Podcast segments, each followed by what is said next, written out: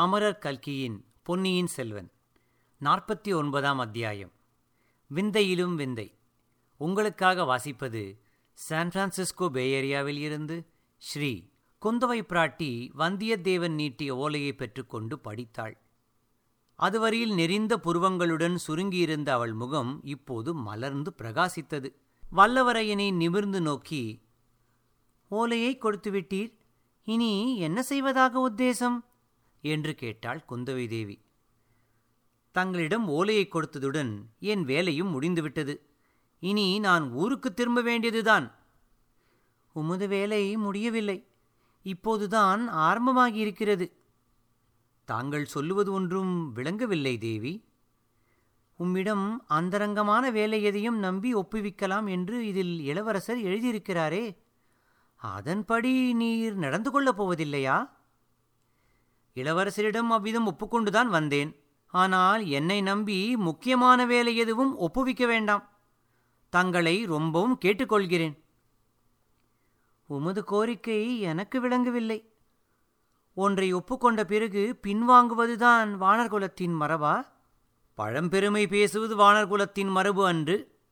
ஒப்புக்கொண்டு பின்வாங்குவதும் வானர்குலத்து மரபு அன்று? பின்னர் ஏன் தயக்கம்? பெண்குலத்தின் பேரில் கொண்ட வெறுப்பா? அல்லது என்னை கண்டால் பிடிக்கவில்லையா? என்று இளவரசி கூறி இளநகை புரிந்தாள். ஆஹா இது என்ன கேள்வி? கடலுக்கு சந்திரனை பிடிக்காமல் போகுமா? பிடிக்கவில்லை என்றால் ஆயிரம் அலைக்கைகளையும் நீட்டி பூரண சந்திரனை ஏன் தாவி பிடிக்க முயல்கிறது? நீலவானத்துக்கு பூமாதேவி பிடிக்கவில்லை என்று யார் சொல்லுவார்கள்? பிடிக்காது போனால் இரவெல்லாம் ஆயிரம் ஆயிரம் நட்சத்திரக் கண்களினால் இந்த பூமியை உற்று உற்று பார்த்து ஏன் பூரித்து கொண்டிருக்கிறது? மேகத்துக்கு மின்னலை பிடிக்காதிருக்குமா? பிடிக்கவில்லை என்றால் தன்னை பிளந்து கொண்டு பாய்ந்தோடும் மின்னலை அப்படி ஏன் இருகத் தழுவி மார்போடு அணைத்துக் கொள்கிறது? வண்டுக்கு மலர் பிடிப்பதில்லை என்பது உண்டா? அங்கனமானால் ஏன் ஓயாமல் மலரைச் சுற்றி வெட்டமிட்டு மதிமயங்கி விழுகிறது? விட்டில் பூச்சிக்கு விளக்கை பிடிக்கவில்லை என்றால் யாரேனும் நம்புவார்களா? அவ்வாறெனில் ஏன் அந்த விளக்கின் ஒளியில் விழுந்து உயிரை விடுகிறது? தேவி நல்ல கேள்வி கேட்டீர். தங்களை எனக்கு பிடிக்கவில்லை என்றால் தங்கள் கடைக்கண் பார்வை என்னை ஏன் இப்படி திகைக்க வைக்கிறது? தங்கள் இதழ்களின் ஓரத்தில் விளையாடும் இளநகை என்னை ஏன் இவ்விதம் சித்தப்பிரமை கொள்ளச் செய்கிறது? இவ்வளவு எண்ணங்களும் வந்தியத்தேவனுடைய உள்ளத்தில் தோன்றின. ஆனால் நாவினால் சொல்லக்கூடவில்லை. ஐயா என்னுடைய கேள்விக்கு மறுமொழி சொல்லவில்லையே. வானர் குலத்தில் பிறந்த வீரபுருஷன் கேவலம் ஒரு பெண்ணின் ஏவலை செய்வதா என்று தயக்கமா? இவ்வரசர் உம்மிடம் இந்த ஓலையை கொடுத்தபோது இதில் எழுதியிருப்பதை சொல்லவில்லையா? என்று இளவரசி மீண்டும் வினவினாள். தேவி இளவரசர் விருப்பத்தை நன்கு தெரிந்து கொண்டுதான் புறப்பட்டு வந்தேன். ஆனால் நல்ல வேளையில் என் யாத்திரையை தொடங்கவில்லை என தோன்றுகிறது. ஆகையால் வழியெல்லாம் விரோதிகளை சம்பாதித்து கொண்டு வந்தேன். உற்ற நண்பனையும் பகைவனாக்கிக் கொண்டேன். நாலாபுரத்திலும் பகைவர்கள் என்னை தேடிக்கொண்டிருக்கிறார்கள் இந்த நிலையில் தாங்கள் இடும் பணியை நான் நிறைவேற்றுவதாக எப்படி உறுதி சொல்ல முடியும்? இதனால்தான் தயங்குகிறேன். என்னால் தங்கள் காரியம் கெட்டுப்போகக்கூடாதல்லவா என்று சொன்னான் வல்லவரையன். யார் யார் அந்த பகைவர்கள்? எனக்கு தெரிவிக்கலாமா? என்று குந்தவை கவலை துணித்த குரலில் கேட்டாள். பழுவேட்டரையர்கள் என்னை வேட்டையாடி பிடிக்க நாலாபுரமும் ஆட்களை ஏவியிருக்கிறார்கள். என் உயிர் நண்பனாயிருந்த கந்தமாறன் நான் அவனை முதுகில் குத்திக் கொள்ள முயன்றதாக எண்ணிக்கொண்டிருக்கிறான் ஆழ்வார்க்கடியான் என்னும் வீர வைஷ்ணவ வேஷதாரி ஒருவன் என்னை தொடர்ந்து கொண்டிருக்கிறான். பழுவூர் இளையராணி நந்தினி தேவி என் மீது ஒரு மந்திரவாதியை ஏவிவிட்டிருக்கிறாள். எந்த நிமிஷத்தில் நான் யாரிடம் அகப்பட்டுக் கொள்வேனோ தெரியாது. வெள்ளத்திலிருந்து கரையேறி தப்பிய அன்றிரவு மந்திரவாதியுடன் நேர்ந்த அனுபவம் வந்தியத்தேவனுக்கு நினைவு வந்தது. பகலில் பிரயாணம் செய்வதின் அபாயத்தை எண்ணி மூங்கில் காடுகளிலும் வாழைத்தோப்புகளிலும் அவன் பொழுதுபோக்கினான். இரவில் நதிக்கரையோடு நடந்து சென்றான்.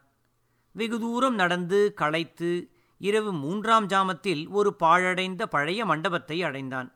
வெளியில் நிலா மதியம் பட்டப்பகல் போல பிரகாசித்துக் கொண்டிருந்தது. மண்டபத்துக்குள்ளேயும் சிறிது தூரம் நிலா வெளிச்சம் புகுந்து பிரகாசப்படுத்திக் கொண்டிருந்தது. வெளிச்சமாயிருந்த பகுதியைக் கடந்து இருளடைந்த பகுதிக்குச் சென்று வந்தியத்தேவன் படுத்துக்கொண்டான் கண்ணைச் சுழட்டிக் கொண்டு தூக்கம் வந்த சமயத்தில் வெகு சமீபத்திலிருந்து ஆந்தையின் அகோரமான குரல் வந்தது. பழுவூர் இளையராணியுடன் லதா மண்டபத்தில் பேசிக் கொண்டிருந்தபோது அதே மாதிரி ஆந்தை குரல் கேட்டது அவன் நினைவுக்கு வந்து திடுக்கிட்டு எழுந்தான். உள்ளே இருட்டின பகுதியிலிருந்து இரு சிறிய ஒளிப்பொட்டுக்கள் அவனை உற்று நோக்கின. வெளியிலே போய்விடலாம் என்று எண்ணி இரண்டு அடி நடந்தான். வெளியிலிருந்து யாரோ உள்ளே வரும் காலடி சத்தம் கேட்டது. இடிந்து விழுந்து கரடுமுருடாயிருந்த தூண் ஒன்றை பிடித்துக்கொண்டு அதன் மறைவில் நின்றான். வெளியிலிருந்து வந்தவன் முகம் நிலா வெளிச்சத்தில் கொஞ்சம் தெரிந்தது. பழுவூர் ராணியை பார்க்க வந்த மந்திரவாதிதான் அவன் என்பதை தெரிந்து கொண்டான். மந்திரவாதி அந்த தூணை நோக்கியே வந்தான். தான் அவ்விடம் மறைந்திருப்பது அவனுக்கு தெரியாது என்றும் தன்னை கவனியாமல் மண்டபத்துக்குள்ளே போய்விடுவான் என்றும் வந்தியத்தேவன் நினைத்தான். ஆனால் தூணின் அருகில் வரும் வரையில் மெல்ல மெல்ல பூனை போல் நடந்து வந்த மந்திரவாதி திடீரென்று கோரமான குரலில் ஒரு கூச்சல் போட்டுக்கொண்டு வந்தியத்தேவனுடைய கழுத்தை ஒரு கையினால் பிடித்து நெரித்தான். எடு அந்த பண இலச்சினை மோதிரத்தை கொடு. கொடுக்காவிட்டால் உன் கழுத்தை நெறித்து கொன்று விடுவேன். என்று கத்தினான். வந்தியத்தேவனுடைய கழுத்து முறிந்துவிடும் போலிருந்தது. அவனுடைய விழிகள் பிதுங்கி வெளிவந்துவிடும் போலிருந்தது. மூச்சு திணறியது. எனினும் மனத்தை திடப்படுத்திக் கொண்டான். அந்த பழைய தூணை ஒரு கையினால் அழுத்திக் கொண்டு ஒரு காலை தூக்கி பூரண பலத்தையும் பிரயோகித்து ஒரு உதைவிட்டான் மந்திரவாதி ஓலமிட்டு கொண்டு கீழே விழுந்தான். அதே சமயத்தில் அந்த பழைய தூண் சரிந்து விழுந்தது. மேலே கூரையிலிருந்து பொலபொலவென்று கற்கள் விழுந்தன. வௌவால் ஒன்று படபடவென்று சிறகையடித்து கொண்டு வெளியே சென்றது. அதைத் தொடர்ந்து வந்தியத்தேவனும் வெளியேறினான். ஓட்டம் பிடித்தவன் சிறிது தூரம் வரையில் திரும்பி பார்க்கவே இல்லை. பின்னால் யாரும் தொடர்ந்து வரவில்லை என்று நிச்சயமான பிறகுதான் நின்றான்.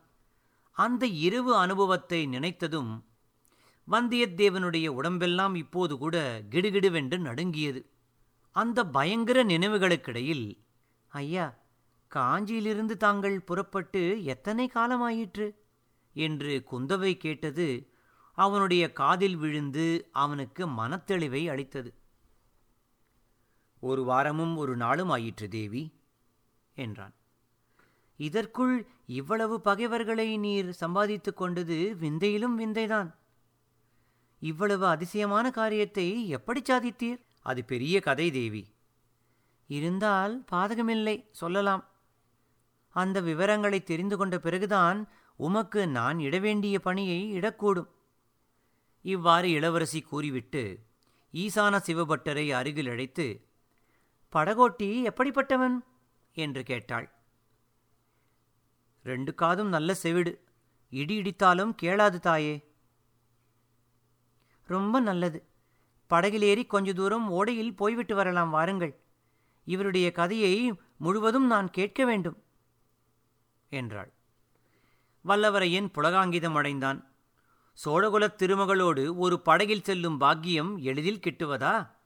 அதை பெறுவதற்கு ஏழு ஜென்மங்களில் தான் தவம் செய்திருக்க வேண்டாமா?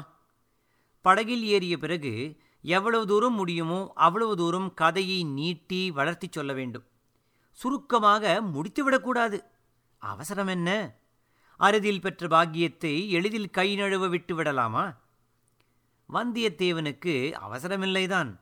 ஆனால் படகு ஓடையில் நகர்ந்து அவன் கடம்பூர் சம்பூரையர் மாளிகையில் நடந்ததைச் சொல்லத் தொடங்கியது முதல் குந்தவைக்கு வினாடிக்கு வினாடி அவசரமும் பரபரப்பும் அதிகமாகி வந்தன.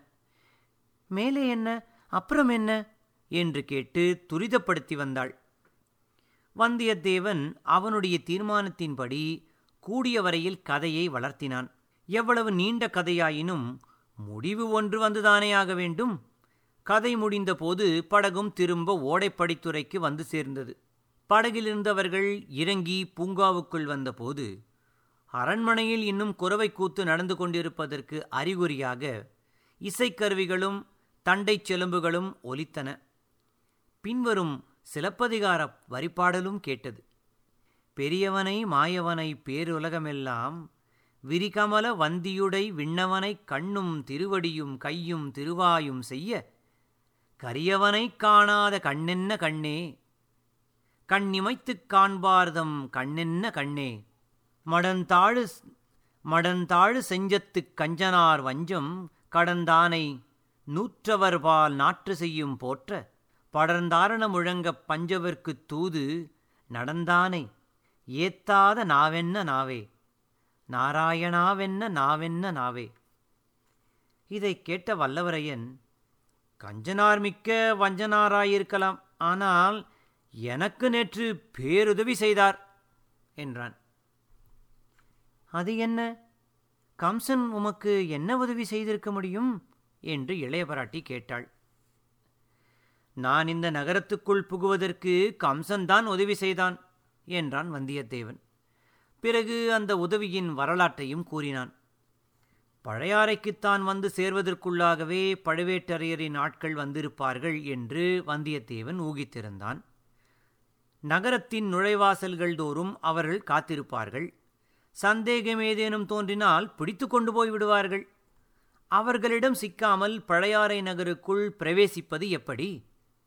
இந்த கவலையுடன் அந்த மாநகரின் பிரதான வாசலுக்கு சற்று தூரத்தில் அரசிலாற்றங்கரையில் வந்தியத்தேவன் நின்றிருந்தபோது நாடக கோஷ்டி ஒன்று வந்தது.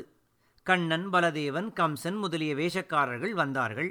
அவர்களில் கம்சன் மட்டும் மரத்தினாலான முகத்தை தரித்திருந்தான். வந்தியத்தேவனுக்கு ஒரு யோசனை தோன்றியது. நாடக கோஷ்டியுடன் பேச்சு கொடுத்தான். கம்சன் வேஷம் போட்டவனுக்கு ஆட்டத்திறமை அவ்வளவு போதாது என்றான். கம்சவேஷக்காரன் இவனுடன் சண்டைக்கு வந்தான். வந்த சண்டையை லகுவில் வல்லவரையன் விடுவானா? உன்னை விட நான் நன்றாக ஆடுவேன் பார்க்கிறாயா? என்று சொல்லி முகமூடியை பலவந்தமாக பிடுங்கி வைத்துக்கொண்டு ஆடினான். அச்சமயம் அவனுடைய ஆரவார தடபுடலை பார்த்தவர்கள் அவனை மெச்சினார்கள். அவன் ஆடியதுதான் அதிக பொருத்தமாயிருந்தது என்றும் சொன்னார்கள். கம்சவேஷக்காரன் கோபித்து கொண்டு போய்விட்டான். அவன் போனால் போகட்டும் நானே உங்களுடன் நகரத்துக்குள் வந்து ஆடுகிறேன் என்று வந்தியத்தேவன் ஒப்புக்கொண்டான். நாடக கோஷ்டியார் மகிழ்ச்சியுடன் அவனை தங்களுடன் சேர்த்து கொண்டு சென்றார்கள். பழையாறை வீதிகளில் ஆட்டம் பாட்டமெல்லாம் முடிந்த பிறகு வந்தியத்தேவன் ஆதித்த கரிகாலர் சொல்லி அனுப்பியபடி வடமேற்றலை ஆலயத்துக்குச் சென்று ஈசானபட்டரை சந்தித்து பேசினான். அவர் அவனை கோயிலைச் சுற்றியிருந்த சமணர் மொழியில் இருக்கச் செய்து இளவரசி குந்தவை பிராட்டியிடம் முன்னால் தெரிவித்துவிட்டு ஓடை வழியாக அழைத்து வந்தார்.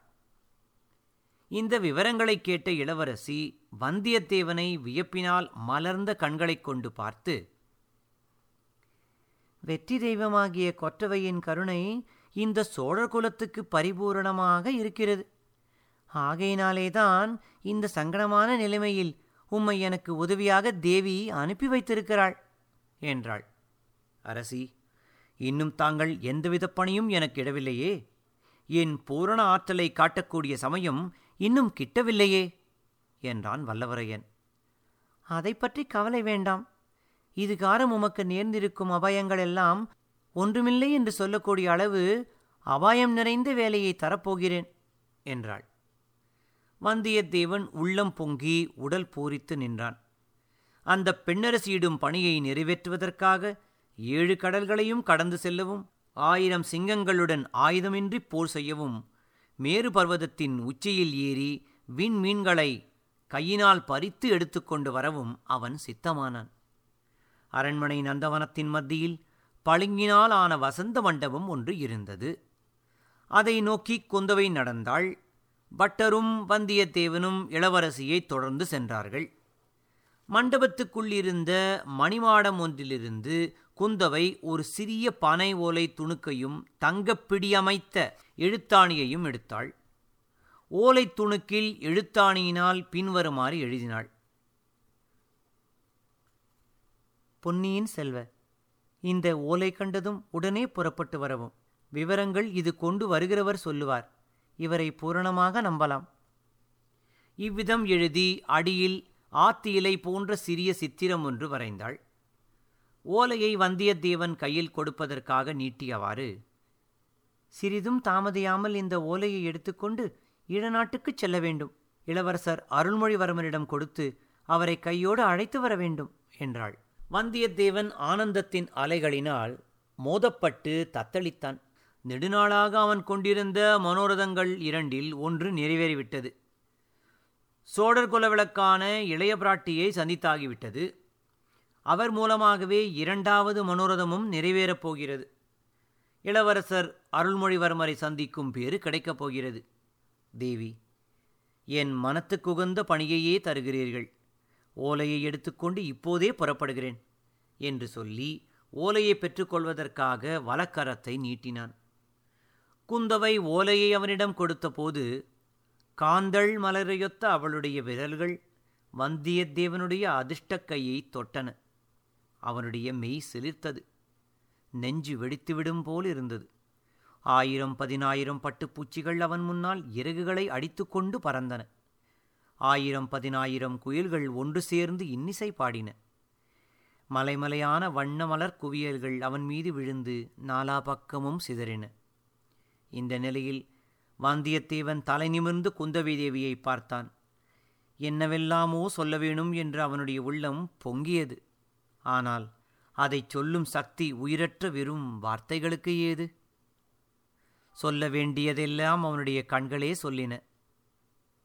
அச்சமயம் வந்தியத்தேவனுடைய கண்கள் புனைந்துரைத்த கவிதைகளுக்கிணையான காதற் கவிதைகளை காளிதாசனும் புனைந்ததில்லை. முத்தொள்ளாயிரம் இயற்றிய பழந்தமிழ் கவிஞர்களும் இயற்றியதில்லை என்றால் வேறு என்ன சொல்ல வேண்டும்? வசந்த மண்டபத்துக்கு வெளியில் எங்கேயோ சற்று தூரத்தில் காய்ந்த இலைச்சருகுகள் சலசலவென்று சப்தித்தன. ஈசான சிவபட்டர் தம் குரலை கனைத்து கொண்டார். வந்தியத்தேவன் இந்த உலகத்துக்கு வந்து சேர்ந்தான்.